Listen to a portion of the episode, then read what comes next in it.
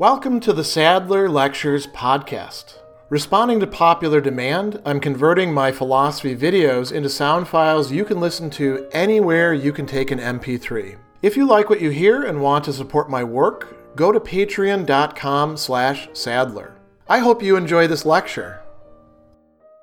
Let's talk now about the Ring of Gyges. I think this is an example that's very easy for students to relate to, and it's good to think about. There's a lot of questions sort of rolled into it that we often don't, don't approach. And I, I want you to think about your own answers to these sorts of things. So let's start you know, what is the Ring of Gyges, first off? You got this guy, Gyges, who's a shepherd. There's actually a different story told about him in Herodotus, um, where the king actually like brings him in to, you know, look at his wife naked, and then, and then, you know, the wife finds out and says, you got to kill the king. This ring thing is something Plato made up. The Herodotus story, Gyges does in fact kill the king and marry the queen, but it's a slightly different story. In this one, he's a shepherd. He finds this crevice, and there's a ring in it. So he puts the ring on, and guess what? Turns him invisible. So, you know, it's kind of a fairy tale kind of thing, right? So, what does he do? First thing he does, kills the king, marries the queen. Now he's in charge, and he can do anything that he likes. And why is Glaucon bringing up this story? What's really essential to it? Well, remember, we're talking about justice and injustice. Was it right for Gyges? You know, in, in the old Gyges story, you could maybe say, yeah, he was coerced. Maybe it was the right thing for him to do to kill the king. Let me, let me actually tell you that. So it's, it's kind of a weird story in the old story, right? Herodotus story. The king is, is friends with Gyges, and he says, I want you to see my wife naked. I don't want her to know that you're seeing her. This is kind of like a trick I'm going to play on her. So you're going to hide behind, I think it was the door or something, and just kind of look in because she's really, really pretty. And it's sort of like guys in the locker room talking about your girlfriends or something like that. Sometimes you hear this stuff and you're like, man, I don't know why you would say that. So this is that sort of thing. And guy just does it. He comes in, and I forget exactly what happens, but somehow she figures out that he's there. And so she says, This is not going. Okay, we're going to change things now. You're either going to kill the king, or I'm going to have you killed. So you've got to make a decision. So in that case, Gyges, killing a king, that's a bad thing. Killing anybody, it's, it's a bad thing. But you can understand, he was placed in this situation where it's kill or be killed, and you can maybe feel a bit more sympathy for him. not so with Plato's character, right? He just puts on the ring, says, I'd kind of like to be king. I'll kill this guy. I'll take his wife. Now everything's great for me. He's an unjust guy.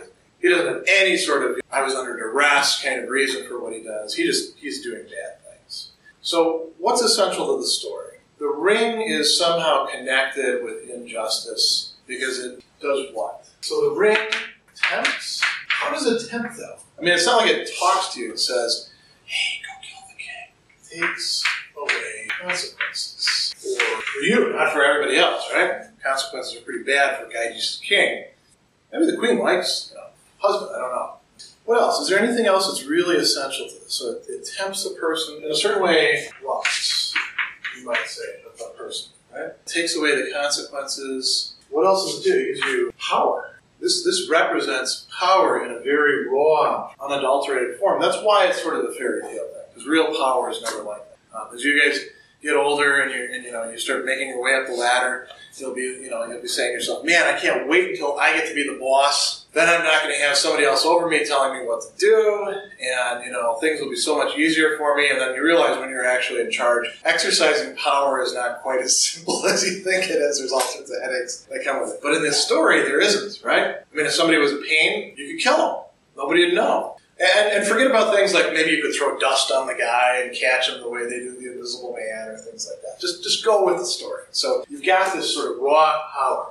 Now think about this. We don't have rings of invisibility. Is there anything like that in our culture that, at least for some portion of time or in certain circumstances, gives people something like that kind of power in our culture? Money can buy you immunity from things. You can use money to corrupt the political process, the judicial process, pay people off. So, so great wealth could, could do that. Yeah. I was going to say any resource that, that many people don't have. So like, it's just a lot of money is one of them. And then I guess if you have influence, so if you're like high yeah. up position of power, you could like put your influence on other people. Political power can do it. In certain respects, some maybe celebrity could do. It. Uh, although if you're a celebrity, the trouble is you're not invisible, right? The people, but you would have like following behind people who believe the same. Yeah, or even if they don't believe it, you're, you're they're part of your entourage. They'll tell a consistent story. You know, I mean, there's there's some celebrities who can't go places because they've done bad things, and like you know, if R. Kelly ever, ever goes back to Chicago, he's in trouble. Or Polanski comes back to the states, he's he's in trouble. In those cases, it, it failed. It's, but there's a lot of people who have yeah. How did you put it? More general. Money could be an example. Power, influence, Resources. Resources, very good, yeah. Why do we find killing of a witness such a reprehensible thing compared to just killing somebody in general? Because it, it so corrupts the process. You got a bad person, say a contract killer, they kill somebody else, they finally get caught. And now there's witnesses to that. The police are bringing a case, and then suddenly the witnesses start dying. That person can't really be touched, can they? They've gotten away with it. Is there anything else? Think in terms of technology now. These are all resources. That's that's those are all good. What about the internet gives people something kind of like that? Yeah. False identity or sometimes no identity at all, anonymity. Any of you read comments, you know, like on YouTube videos or blogs or stuff like that? Sometimes the comments, you know, are intelligent debate going back and forth. How often does that happen? Uh, If you had to estimate a percentage, One. One percent. I'd say you're probably about right, and that's probably because you're you're on you know fairly cerebral sites. You know, you're just like on what you know the ordinary person is on, maybe even less than one percent. What are a lot of the comments? Just either it's either praise or it's either like you know being vulgar about it, disliking the video. So Yeah, and people say horrible things, and then they say horrible things to each other about their families and you know, all sorts of things. They call each other Nazis quite often. Uh, we call that flaming, right? And there's a theory that one of the reasons, yeah, go ahead. It actually gives you the power to say what you actually mean without the physical in front of you sort of face to face situation. You don't have to worry about it because you're going to see the person same exactly. Exactly. There's there's this notion that there's a kind of like cloak of invisibility given to the person on the internet who can then indulge whatever their desires are. Let's see, there's flaming and then there's trolling, right? What's trolling? So you deliberately go onto somebody's site and you say something inflammatory to try to get the get a rise out of them, and then you you know then you say something even more inflammatory. Why do people do this? Well, in part because they can get away with it because nobody's going to call them. I mean, you can kick somebody out of, out of your site, come back in under another name, right? Think about this, though, and I'm, we, we're going to move on to the other questions. Think about this. What else is like that our, our own other things where somebody is afforded anonymity or being freed of consequences? The, the same rules don't apply to them as apply to other people. Now, what would you do with a ring like that? whatever I want. Just rob banks. Would you? I agree. just uh, like on the low, Yeah, I mean, I think if we act, some when I when I give this as a sign with people, are often like, I would fight crime, or I would only do good things. I would maybe take gumballs, but I wouldn't I wouldn't take candy bars because that's like a big thing there. And yeah, most of us, you know, if, if you actually gave us a ring like this, think about all the, the fantasies, desires that, that we have, all the things that we want. It would be kind of tough not to just go into any store and take what you wanted. Think about the people you don't like. Wouldn't it be nice to be able to walk up to them and like trip them, punch them in the nose? They, they don't even see it coming. Or we talked about this before, like you know, in business settings, set up your your competitors so that you know their, their report is going to you know they're going to get up in front of the, the boss at the big meeting, and all their stuff is going to be screwed up, and they're, they're not going to know what to do. And think about all the things that we'd be tempted to do. I know I'm not a particularly good person, so I would probably do a lot of bad things. Now, are there any things you wouldn't do? Are there any lines you wouldn't cross? Would all of you, you know, just start killing people, settling scores, stealing everything under the sun? Uh, yeah. Probably no murder. Okay, that's good. You don't need to murder someone for your own good. You know, like. So not because murder's bad or anything. No, it's just, well, no, I guess without uh, consequence, but I don't know. Yeah, I, I know. I've been. Steal money from people that have it, or you know, So you'd be selective. yeah, no. I know I've been angry enough in, in, in my life that if I had a ring like that, I would, I would kill people. Um, and, and that's a bad that's a bad thing that that's the case. I, I think some of us probably would be able to keep our keep from, from murdering people. One of the dangers in that is, is rape. Uh, maybe that would be something that we take off the table. Anything else that you, you know, we so we'd all steal things. Uh, we're not going to put that up there. Is there anything else you wouldn't do if you had a ring like that? I want to keep That about covers it? All right, now think about this. You've got a ring like that. What within you would keep you from murdering people? You get one account. Well, you wouldn't need to. Let's say somebody really ticked you off, and then you, when you've got the ring on, it's like kept on you. You're like, man, this person's just not going to allow the ring on. It.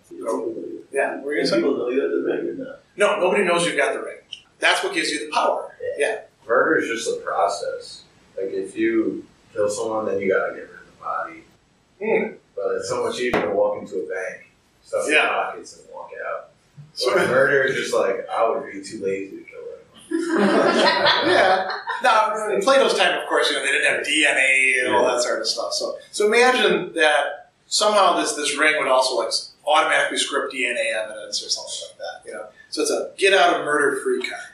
Yeah. I'd have to look at like his background, like how many loved ones he had. Because if he has like a family or like someone that like uh, depends on him or Yeah. her, I couldn't take their life. You know, in, in some cases, that might actually make you more liable to do it. You'd be like, man, this person is just like a thug and a bully, and their family would be better off without that person in the picture. You Well, can yeah, if justify that's, it. if that's the case, then maybe then murder is maybe a good decision. Yeah. What are you Um, gonna? yeah, for the question around what will keep you from it, Yeah. well, it just making the case that if my mother found the ring, then like, I'm not a good liar, so uh, she's like, what are you doing with that? and if I tell her all the things, then I'm gonna get beat. you know, I, I've never heard anyone bring up that sort of idea with it, but um, imagine you've got like an internalized mother worrying about what somebody would, if they knew that you had the ring and you're doing those things, would that be enough to actually keep you from doing some things at least? Yeah. But if say you just like actually murdering someone is pretty hard to do. You could say like, oh yeah, I do it, but to actually do it, like your Ah. conscience is gonna stop you before you do it, no matter how how you. Well, some people, a lot of people do murder. Um, Sure. yeah. Yeah, well, it's, it's easy to, to do people in lots of ways. The human body is very fragile. Morals, like moral. Oh yeah, so your, your moral. So this is what the Ring of Gyges gets at: is is there anything that would actually hold you back from doing something? Is there any sort of moral core, moral compass that would say, yeah, you can do this, but not this? Or would the ring itself end up being so corrupting? We'll, we'll come back to that question in a moment. Because what would you be afraid other people would do? I mean, not everybody has that, right? You know some people, I think, who you would definitely not want to give a ring of Gyges to don't you? You guys know I used to teach in the maximum security prison, and there are guys who I actually worked with and got to know really well, who I would be fine with giving a ring of gyges to, who, I- who I knew from being in prison. There are other guys in the prison who I don't even want to see ever get out of that prison. Just no ring of gyges at all. I never want to see them out. The other guys living with them don't ever want to see them get out. So there are some real evil people out there, and just imagine the things that they could do with that sort of power. Now, there, there's a gap, right? You're not that person, but you put that ring on often enough. Would there be kind of a, a process that would lead you into becoming that person? This, this actually starts looking a lot like a different ring, doesn't it? A different fantasy Right. Anyone see any connections? The Lord of the Lord of the Rings is, is has the One Ring, right? What does that One Ring do? Grants you incredible power. Not only does it turn you invisible, it lets you do all sorts of other stuff. What else does it do?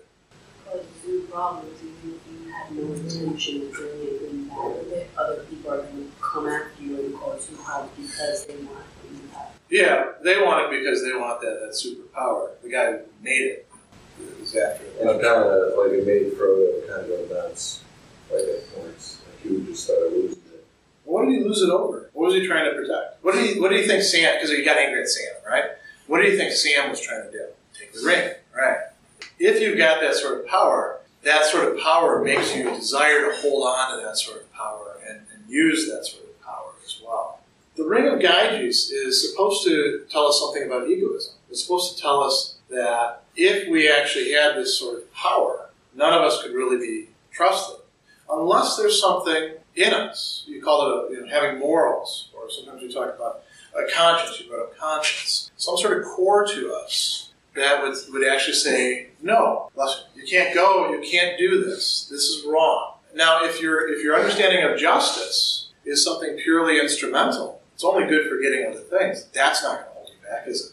This thing about worrying about what, what somebody else might say, that might actually be on the right track. Thinking about how you would appear to others. I know that could that could work for me.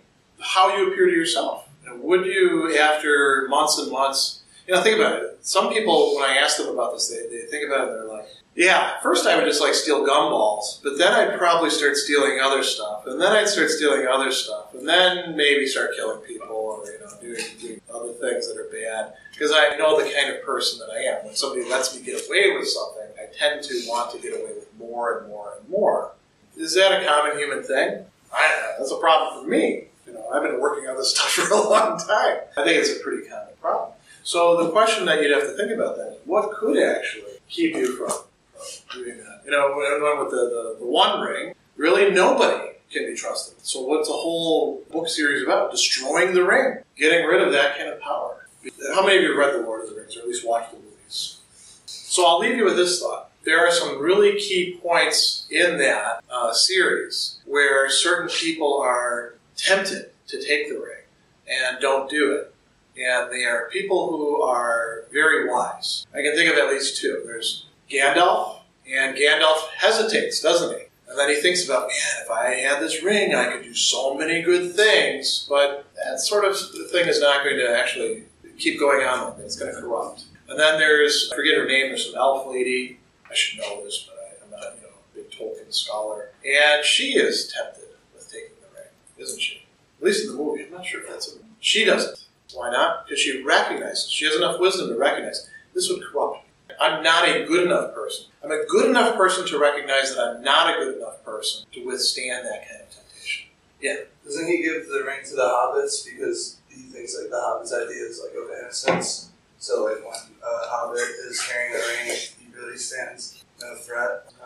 I suppose. Yeah. I mean, the hobbits. You know, what are they really about? Eating, drinking, hanging out. You know, yeah. they're not about like world power, domination. You know, yeah. Weren't the hobbits a big representation of children? So they're so small. There's other humans, but they're bigger.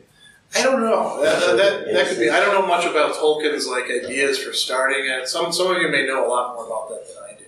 I, I think there is something to what you're saying about the hobbits being, in some sense, more innocent. But you notice that Frodo is like willing to kill Sam you know, just to protect the ring. And Gollum is something sort of like a hobbit originally, and then look at what he turns into after years and years of being subjected to that ring. Not quite exactly the same thing as the Ring of Gyges, but the Ring of Gyges can have a similarly corrupting effect. So, well worth thinking about. Special thanks to all of my Patreon supporters for making this podcast possible. You can find me on Twitter at Philosopher70, on YouTube at the Gregory B. Sadler channel, and on Facebook on the Gregory B. Sadler page. Once again, to support my work, go to patreon.com slash sadler. Above all, keep studying these great philosophical works.